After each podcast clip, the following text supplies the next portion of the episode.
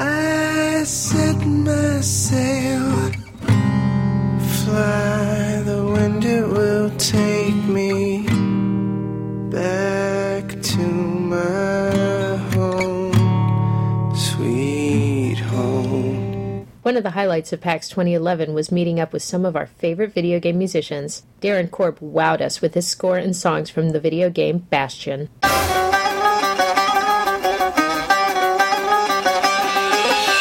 So we just had to find out where this amazing music came from. I'm curious about how you got into game music. I actually lucked into it. My buddy Amir was one of the co-founders of Supergiant Games, and he asked me to. He just kind of asked me to do all the, the audio for him when he started his company. And you know, I, we've been friends since we were kids, and I've been a musician and a producer and composer in you know other areas before this. So this is actually my first game. So you were in the band Furley. Yep.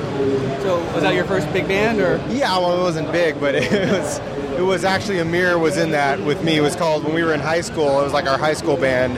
It was called Icarus at the time, and then we kind of moved to New York, and I called it Furley, but it was the same same thing. I've been in some other projects since. I was in a band called Audio Fiction for a little while. I played bass for them, and I produced a record for them. So where did the music from Bastion come from?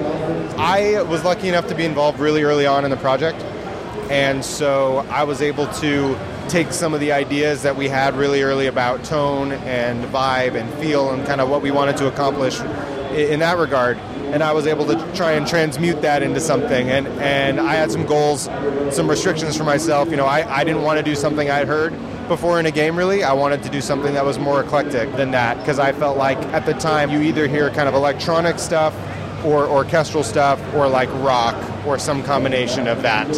So I wanted to do something that pulled from other influences, a little bit more kind of world sound and folk and blues, and you know, also with like the trip hop beats. And so I kind of set up a genre for myself, which I call acoustic frontier trip hop. So like as long as everything fits in that genre, I thought you know, I'd be able to make music that is connected without being samey or repetitive. The vocal pieces, I looked at a lot of different stuff. I mean, Zia's song in particular, I looked at a lot of like kind of old southern spirituals and stuff like that, um, and you know, kind of blues-based stuff. And a- another big influence on the music in general, and and the vocal songs as well. Kind of some of the more acoustic Led Zeppelin songs, like from Zeppelin three and stuff like that. And yeah, I mean, you know, Jeff Buckley and things like that are a big influence on me. Radiohead.